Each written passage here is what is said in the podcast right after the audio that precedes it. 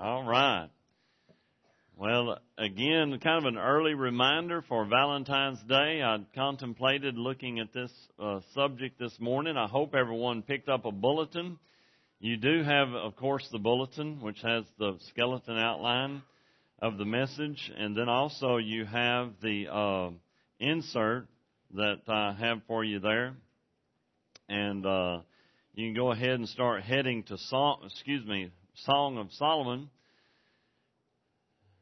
is a thrill uh, to see Megan and Jeremiah this morning and the twins. They are precious. They are awesome and uh, great to see them. All the kin folks are so proud. They're all around right there. and they're smiling as much as the young men are. And uh, those it, time has flown by and glad to see them growing. They have grown so much since I've seen them and uh, last time I saw them, they were up there in the NICU and got to go up there and and uh, clean up and get to see them, and uh, that was a treat, and it always is. We've had several uh, uh, babies that have uh, had challenges starting off, and we've seen God work, and I'm so thankful that they made their trip to church this morning, even on a rainy day. Uh, thank y'all for coming and uh, braving the weather. And uh, before a little bit of a trivia before we get started this morning, and uh, I want to uh, ask that our sound guys in the back play a song and see if any of you remember this song. It floats back to you.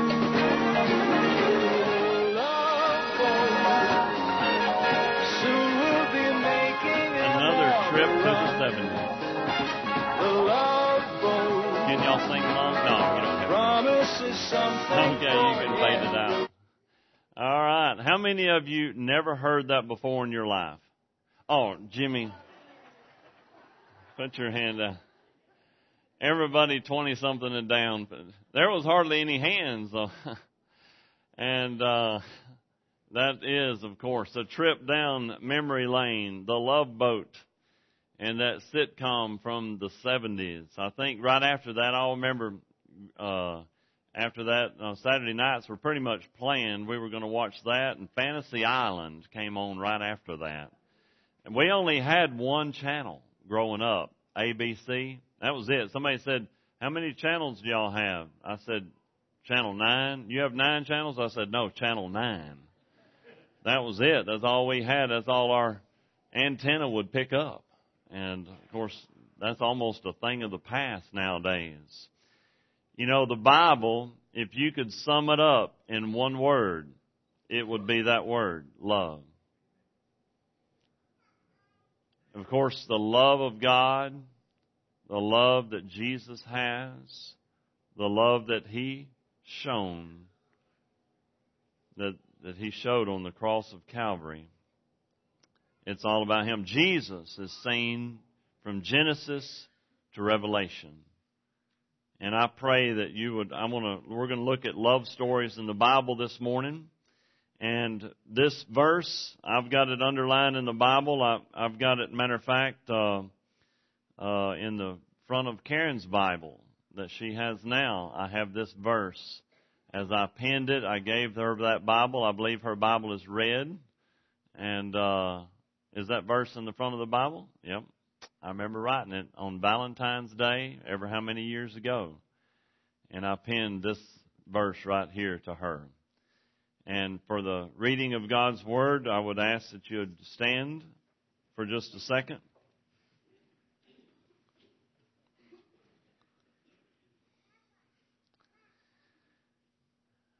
The Word of God states, Many waters cannot quench love, neither can the floods drown it. If a man would give all the substance of his house for love, it would utterly be contemned. Let's pray. Father, I thank you for your love for us. Love that we do not deserve. And may we, since you love us so much, be able to show that love to others. In Jesus' name, amen. Thank you. You may be seated.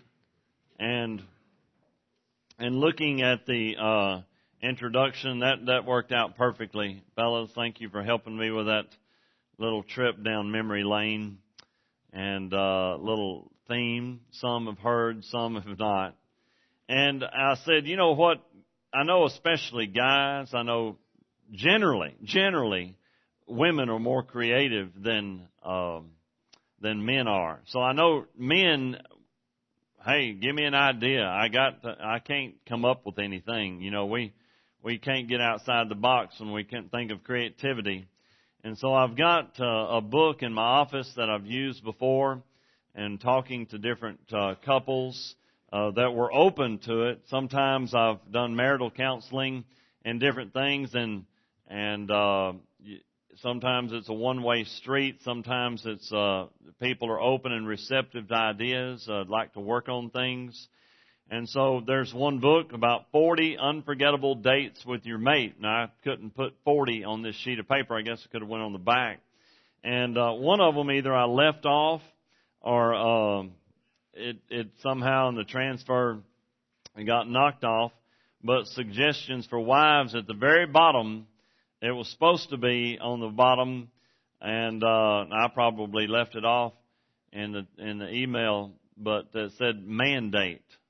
Uh, take your man to Bass Pro Shops, Craftsman Tools, or a gun show and uh, it'll be happy. And of course, notice that I put on there a description of each date. And probably somebody has already got a pen out, and everyone that says could be expensive, they done marked all the way through all of those if it says anything about expense.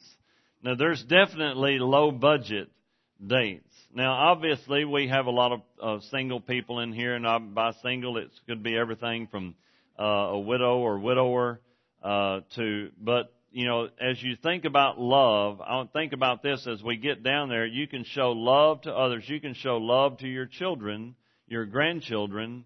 You can show love to other people, a Christ-like love. And so that all uh, works in all of this. So, nevertheless, but I know this, I know this, that I want to encourage every marriage that's here this morning.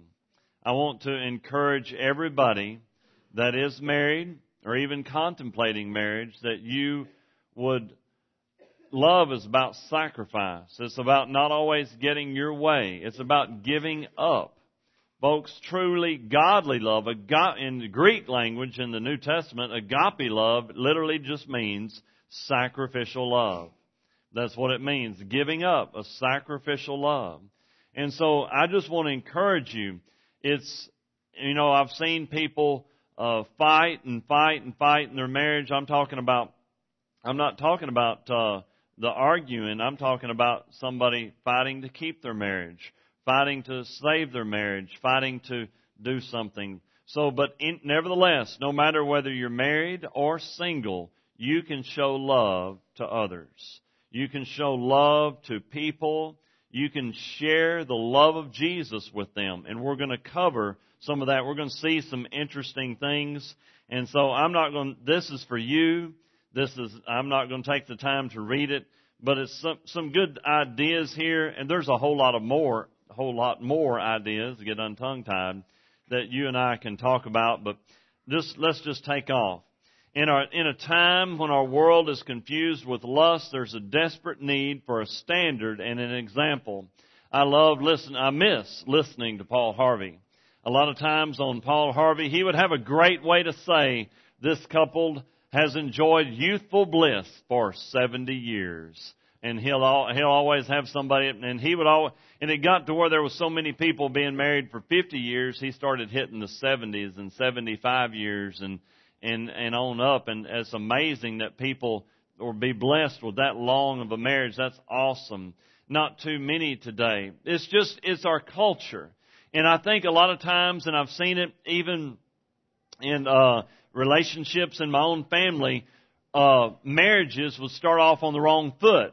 and they'll start off because man we we just love each other but they're they're not in love they're as one writer said they're not in love they're in heat okay they're they're just in lust and that's all there's but when you base a marriage just on physical attraction just on physicality that that that fades away that goes by the wayside eventually it does. You cannot base a marriage on just physical attraction. It, it won't work. The Bible even backs that up.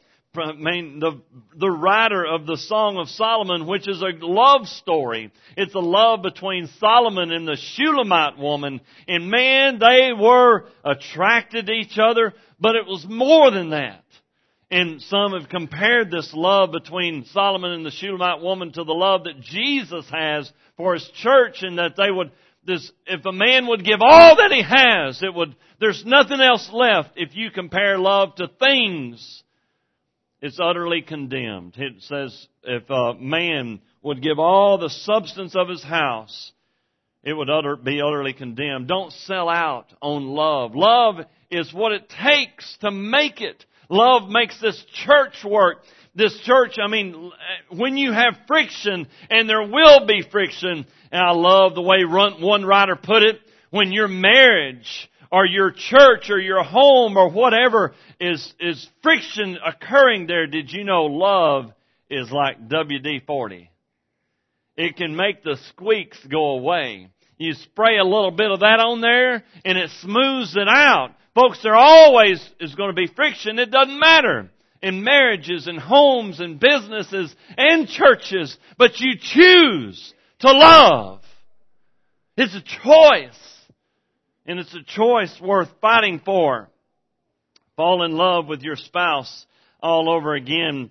Quickly grab two passages. One there in the book of Ephesians. And then of course the other one in 1 Peter chapter 3. Fall in love with your spouse all over again. It is a choice. I've, I've had no telling how many people that I've talked to said, I just don't love them anymore. You can still choose to love. You, it is a choice. We'll read the, I've got both of them, my fingers and thumbs here now. First Peter chapter 3 and verse 1 Likewise, you wives, be in subjection to your own husbands. That just means follow his leadership. He's not a dictator because he loves you so much, he's willing to lay down his life for you, or at least he should. That should be his choice. That if any obey not in the word, they may also be won by the conversation of their wives. And this is really uh, talking about a wife married to a lost man a wife married to a lost man, while they behold, talking to the wives, your chaste conversation. That means if you have a King James Bible, the word conversation means manner of living or manner of life, coupled with fear. Whose adorning, let it not be the outward adorning, your plaiting of your hair, the wearing of gold and putting on of apparel, which means, uh, don't try to just be attractive on the outside, try to be attractive on the inside. So many women, boy, they can get dolled up and, and sure, praise the Lord for makeup. I mean, uh, some people, I know some people think it's a sin to wear makeup. I mean, there's some, there's some denominations that say it's a sin to wear makeup. They do, you know, Pentecostal and so on and so forth, but you know, it may be a sin not to wear makeup, you know. So, and, uh, but just, you know, make yourself attractive. Now, you can go the other extreme. Yeah. Move on? No. I'm not going to move on. You can go to the other extreme and wearing, of course, too much. I love the way my wife, when my wife was first teaching Taylor to put on makeup, which she don't really care about wearing makeup. That's just the way Taylor's wired, and which y'all know her. And uh, but anyway, and she said and made this statement. Of course, I'd never thought of it as a guy. I mean, never been around this thinking. Said, well, the right amount of makeup is when you put on makeup and you can't tell that you have any on. And I said, well, that's a good thought. You know, it just all looks natural, da da da da da. But the point of this is, is she's trying to win him with the outward appearance. Do you see it there? She's trying to win him with the outward. Let it be of what? But let it be, what, verse 4, what's on the inside. The hidden man, it means person, of the heart in that which is not corruptible, even the ornament of a what? Meek and quiet spirit, which is in the sight of God of great price. For after this manner, or this example, the women, the holy women in the Old Testament, who trusted in God adorned themselves, being in subjection to their own husbands, even as Sarah obeyed Abraham, calling him Lord, following his leadership, whose daughters you are, as long as you do well and are not afraid with any amazement. And then finally, he wraps it up, Peter, likewise you husbands, I'm not letting you off the hook, dwell with them according to knowledge, giving honor unto the wife as the weaker vessel. Um, there's no, no place in the world for a man to abuse a wife. Period. Can I get an amen? There's no place in the world, and some men will abuse women. I've seen it. I've seen it in my own family, emotionally and mentally. May not lay a hand on her, but can tear her down just as much with words and accusations and so on and so forth. And uh, but that's it says there God made them different. The Bible says that God made them different.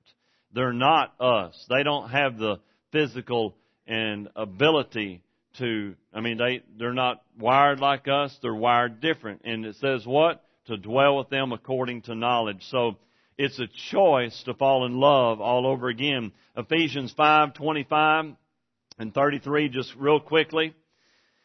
Husbands, love your wives, even as Christ also loved the church and gave himself for it. Verse 33, Nevertheless, let every one of you in particular so love his wife, even as himself, and the wife see that she reverence her husband. In other words, support him, honor him, especially as he is following the Lord. Now, obviously, if a husband is making ungodly decisions, decisions that are going against God's Word, well then a Christian wife would just try to be as best example she could, praying and, and, and for her husband that God would intervene and uh, as best she can. And of course, there's a bunch more that we could say about that. The Bible also has a bunch of love stories. Let's let's talk about them real quick here. And there's Adam and Eve. Really, is the first love story head to Genesis chapter 2. Let's just go on this little journey looking at biblical love stories. And of course, the title of this message, Valentine's from a Biblical Perspective. And uh, Genesis chapter 2 in verse 18. The Word of God says, And the Lord God said, It is not good that the man should be alone, for I will make, I will make a help for him. And it says, a lot of people say, well, a woman is a help meet. And, you know, you kind of really were making it one word. It's not a help meet. Making a help meet means fitting or applicable to him. So really God made a help for a man. So he said, some woman said, well, because he saw that man was going to need a lot of help. So he made a woman. Well, that's probably true.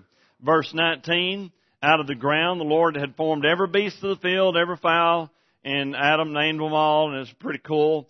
And uh, verse 20, he gave names to all the uh, cattle and all those, but he said for Adam there was not found a help meet or fitting for him. And the Lord God caused a deep sleep to fall upon Adam, first anesthesia in the Bible right there. And uh, he slept, and he took one of his ribs and closed up the flesh thereof, and uh, and he and out of that rib God took that and made a woman.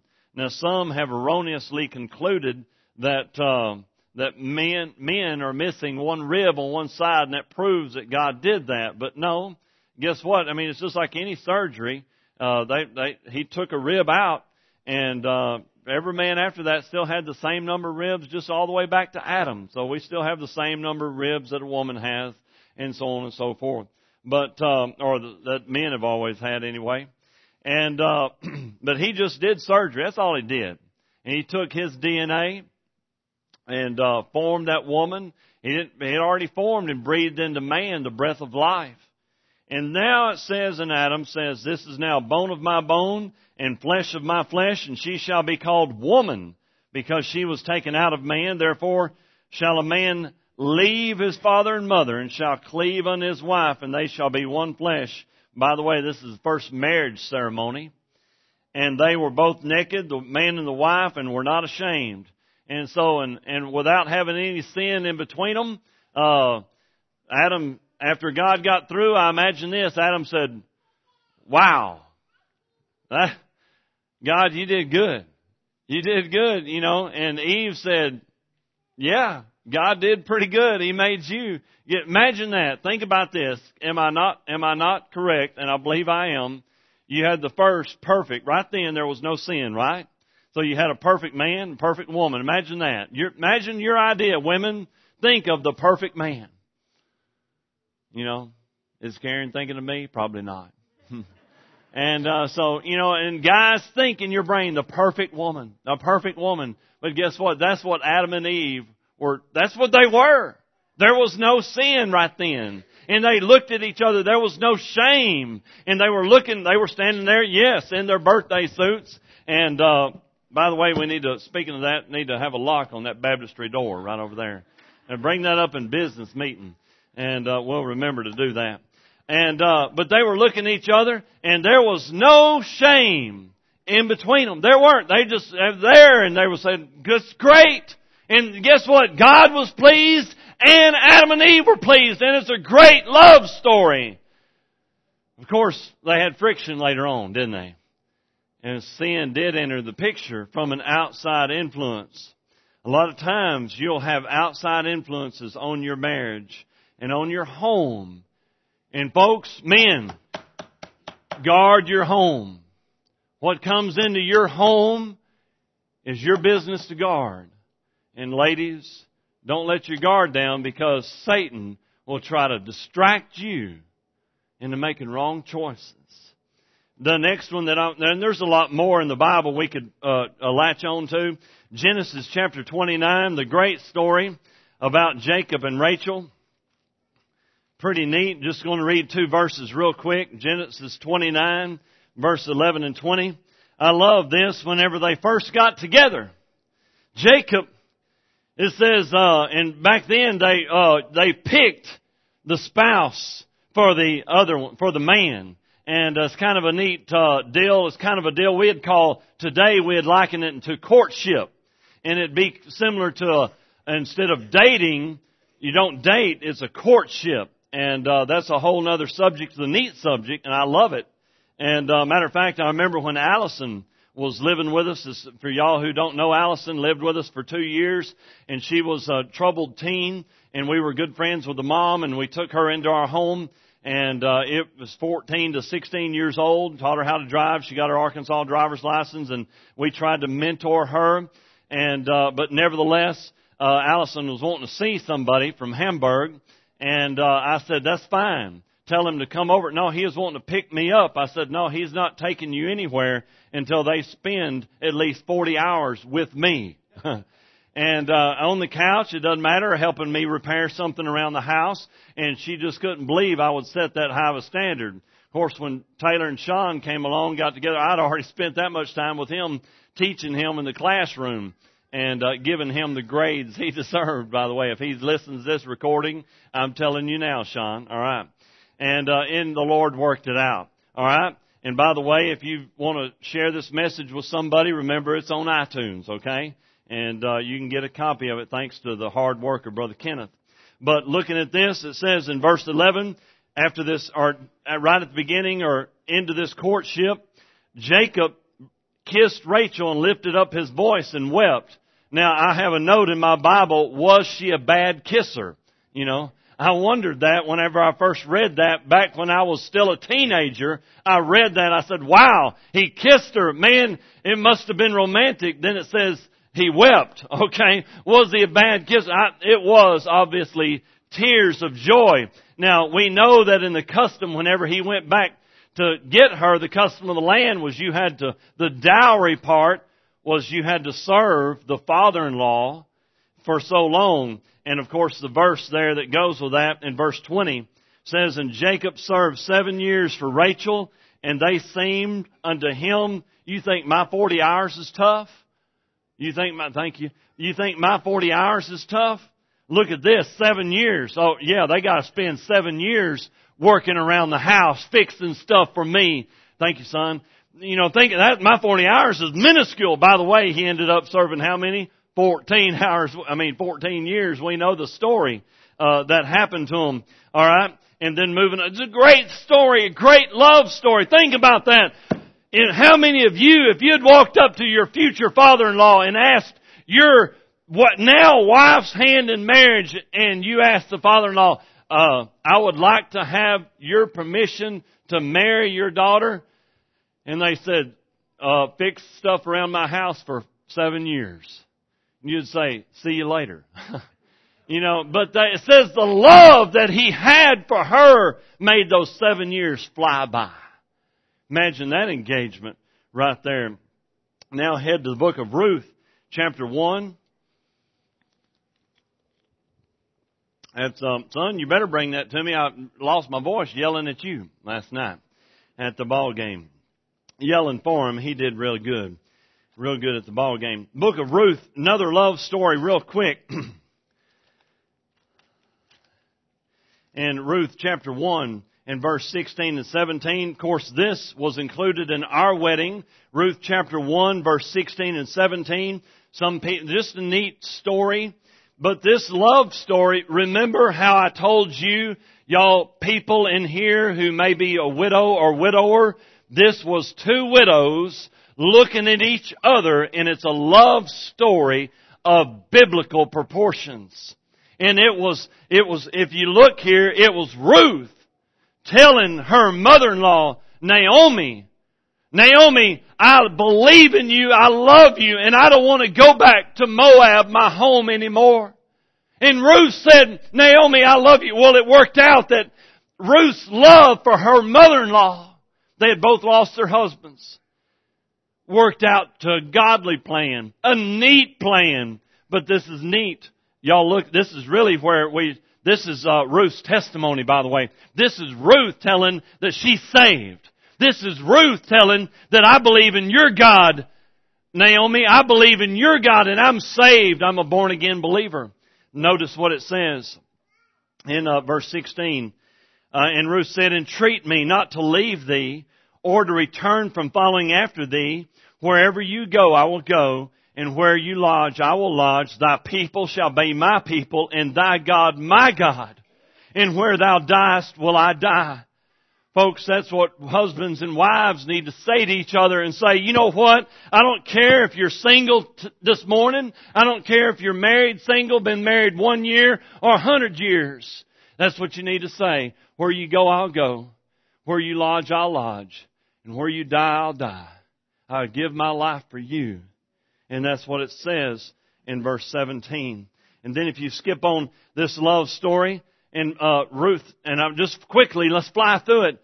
They met in Ruth 2, 5 through 6.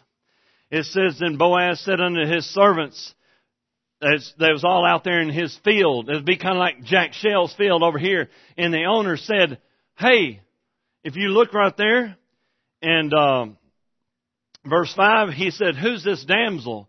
Basically saying, you see that good looking girl? Who in the world is she? Man, she is great looking. What in the world? Where did she come from? I've never seen her before.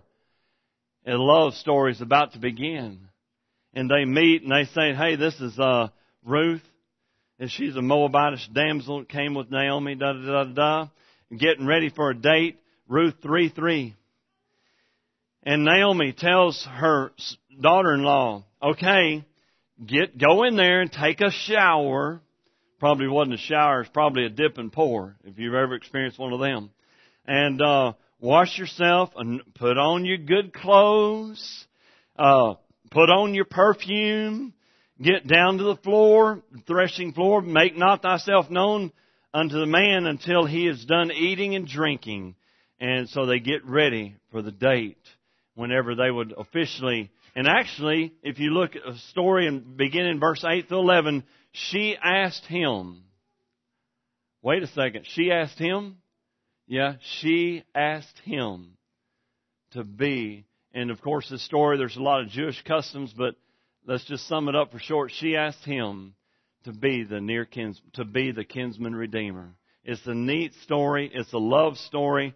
Verse 8 to 11, and it came to pass at midnight, he woke up because what she did, she laid down at his feet and waited, waited for the right time. And folks, isn't God's timing always the best timing? In verse 9, he said, remember it's dark. They didn't have flashlights. In verse 9, he said, uh, who, who are you? And she said, I'm Ruth. He says, take your, would you take your skirt, your blanket, so to speak, and spread it over thy handmaid, for thou art a near kinsman. Well, he knew it already. And he said, uh, yeah, blessed be thou of the Lord, my daughter, for thou hast showed me more kindness in the latter end than at the beginning, inasmuch as thou followest not young men, neither poor or rich. And then finally, uh, 413, they get married. And it says in verse 13, so Boaz took Ruth and his, uh, and she was his wife. And when he went into her, the Lord gave her conception and she bare a son. Praise the Lord. They're married and they're expecting a child. Moving on quickly, uh, Hosea and Gomer is a neat story as a prophet and uh, that God uh, told to go marry, all right, um, a prostitute all right, which sounds kind of strange that that God would do that. And uh, but just looking at that story and looking at how what God would do, and here's the thing is is that in that story, in the story of Hosea and Gomer, is that they they get married. They get married, okay? They get married, and then she and I'll just because we run out of time, I just want to hurry up. It's a neat story. You can look up the scriptures. they get married, and then she runs off and leaves them, basically. And uh, she goes back to some other lovers. That whether she knew them or not doesn't matter.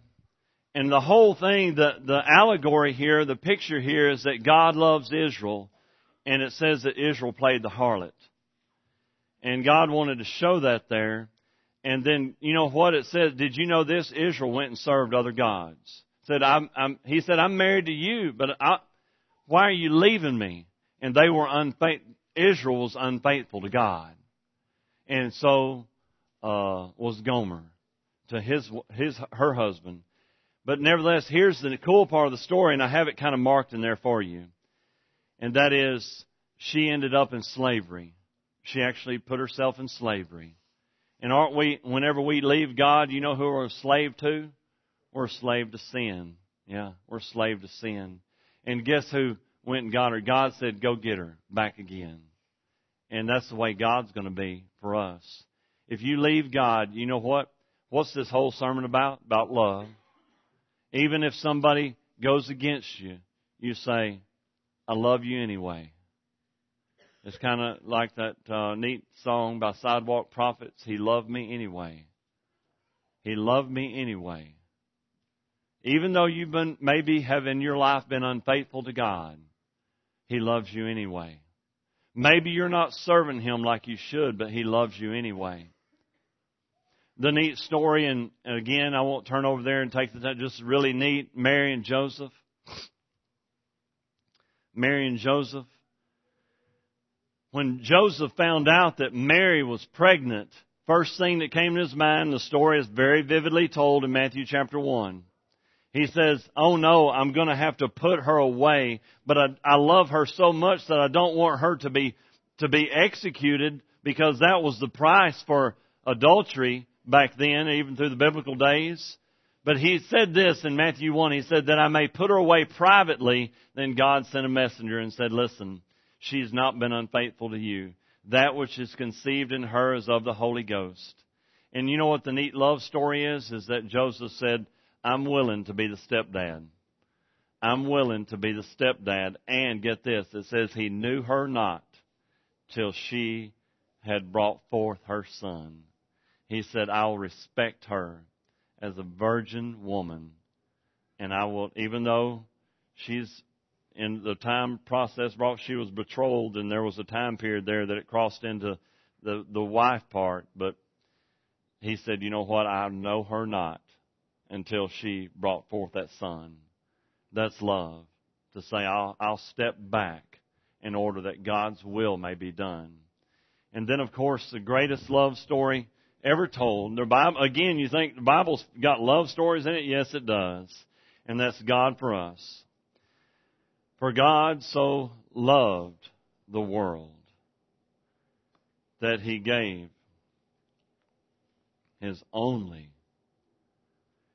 Now, the King James says, only begotten. You know what that means? It's kind of, now, in other versions, it has been changed. Sometimes it says, uh, like other versions may say, one and only. One and only. But I really like that old word begotten because it's neat, it's a neat word. A lot of people don't realize exactly what it means. But only begotten means one and only, and there won't be another one. One of a kind. Very special. When it says only begotten, it means this is the original, and there won't be another original. There's only going to be one. It's a pretty deep word. It's a kind of a neat word. And I know one and only kind of carries a little bit of that, but begotten means one and only, and there's only going to be one. For God so loved the world that he gave his only begotten Son, that whosoever believeth in him should not perish, but have everlasting life. That's God's love for you. Let me ask you this. If you have a hard time loving others, is it because maybe does God's love reside here in your heart? Folks, you have to invite Him in you just you can't say I believe in him. If you just say you believe in him, it's like saying I believe in George Washington or Julius Caesar. I believe in but you need to say, Lord Jesus, in any way you want, form or fashion, any words you want to use, you ask him to come into your life, into your heart, and take. Just take it. Take it, Lord. I'm a sinner. I've messed up. I need you to come save me. Ever how you want to say it to him and God's love will come into your life and change your life forever. As we prepare for a hymn of invitation, would you bow with me for a word of prayer, Father? I thank you for this time here this morning to talk about the great subject of love. And on this Valentine's Day, even though it's really just a a day that the world has taken just to maybe make money from flowers and candy. But, dear Lord, that we would really know what real love is all about. That it wouldn't be a superficial thing. It wouldn't be a feeling. It wouldn't be an emotion. But it would be a choice. A choice. That we would give ourselves sacrificially to you and to our family to our spouse if we're married, that we would be willing to give up our own desire, to give our lives away. Father, help us to love deeply and honestly. And true love only comes from you, dear Lord. In Jesus' name, amen.